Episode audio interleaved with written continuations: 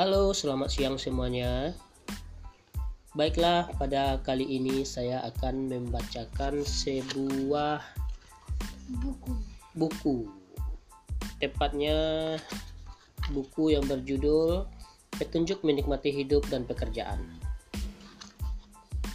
Pada chapter 18 ada sebuah judul Mengkritik yang tidak menimbulkan kebencian. Semoga apa yang akan saya sampaikan ini bermanfaat bagi semuanya. Selamat mendengarkan. Pada suatu hari, Charles Schwab melewati salah satu pabrik bajanya. Tiba-tiba dia melihat beberapa karyawannya merokok. Padahal di situ tertera tanda dilarang merokok. Apakah Schwab menjawab tanda itu dan berkata, "Kalian bisa baca tidak?" Ternyata tidak. Schwab tidak berkata demikian.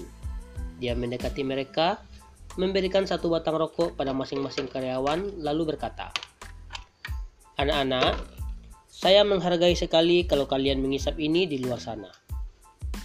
Mereka tahu, Schwab mengerti bahwa mereka telah melanggar peraturan, dan mereka mengaguminya karena dia tidak menyinggung apa pun tentang hal itu dan memberikan hadiah serta membuat mereka merasa penting.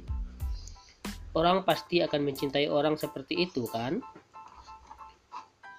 John Wanamaker mempergunakan teknik yang sama. Dia terbiasa setiap hari berkeliling ke tokonya di Philadelphia yang besar. Suatu saat, dia melihat seorang pelanggan menunggu di loket pembayaran. Tidak seorang pun memberikan perhatian padanya. Para pramuniaganya mereka malah bercanda dan berceloteh di antara mereka sendiri di pojok sana. Wanamaker tidak mengucapkan sepatah kata pun. Diam-diam dia duduk di belakang tempat pembayaran dan dia melayani sendiri perempuan yang menunggu tadi. Kemudian memberikan belanjanya kepada pramuniaga agar dibungkus, lalu dia pergi. Para pejabat sering dikritik karena sulit ditemui, mereka itu memang orang-orang sibuk, tetapi sering kekeliruan terletak pada para asisten yang terlalu melindunginya dan tidak ingin membebani bosnya dengan terlalu banyak tamu. Carl Langford yang pernah bertahun-tahun menjadi wali kota Orlando, Florida, tempat Disney World, sering kali memberitahu stafnya untuk mengizinkan seorang menemuinya. Dia mengumumkan kebijakan pintu terbuka. Namun warga masyarakat sering dihambat oleh para sekretaris dan pegawai lainnya ketika mereka berkunjung. Akhirnya, Pak Wali Kota menemukan jalan keluar. Dia membuang pintu kamarnya. Para asisten mengerti maksudnya. Dan wali kota tadi benar-benar menjalankan pemerintahan terbuka sejak pintu tadi secara simbolis dibuang. Mengubah sedikit kata-kata saja ternyata menentukan apakah kita berhasil atau gagal mengubah orang tanpa menimbulkan kebencian dan perlawanan. Banyak orang memulai kritik mereka dengan pujian yang tulus, diikuti dengan kata tetapi, dan ditutupi dengan pernyataan yang mengandung kritik.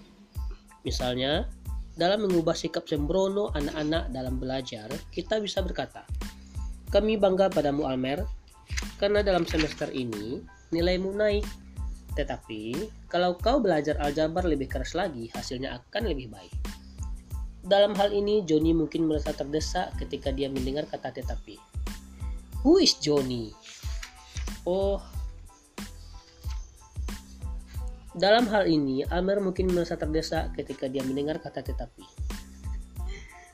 Dia lalu mungkin meragukan apakah pujian pada awal tadi bagus, tulus.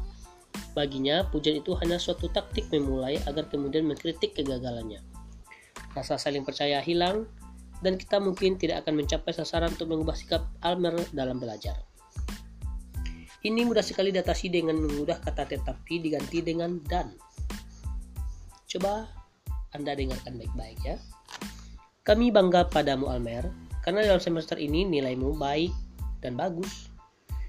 Dan kalau dalam semester berikutnya Almer belajar dengan baik lagi, nilai Almer akan lebih naik, lebih bagus, dan lebih sempurna. Sekarang, Almer akan menerima pujian karena tidak diikuti dengan kritik pada kegagalannya.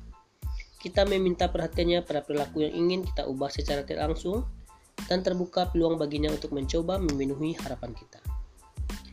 Mengingatkan kesalahan seseorang secara tidak langsung besar sekali manfaatnya kalau kita menghadapi orang-orang perasa yang mungkin akan sangat terluka oleh kritik langsung. Marge Jacob dari Woonsocket, Rhode Island mengisahkan, di depan kelas bagaimana dia meyakinkan para buruh bangunan yang jorok agar membersihkan sisa-sisa bangunan.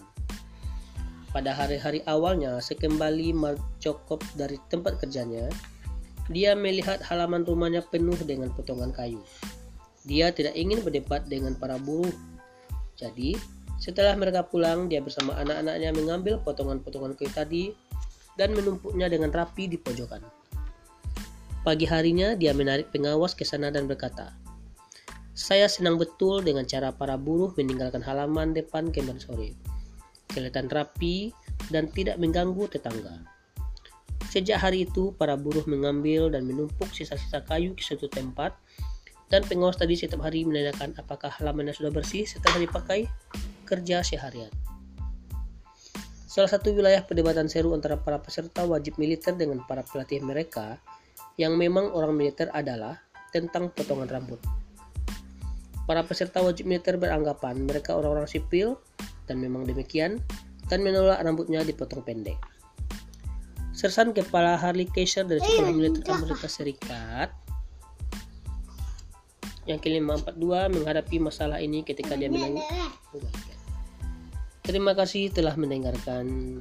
Karena ada gangguan, semoga bermanfaat. Assalamualaikum warahmatullahi wabarakatuh.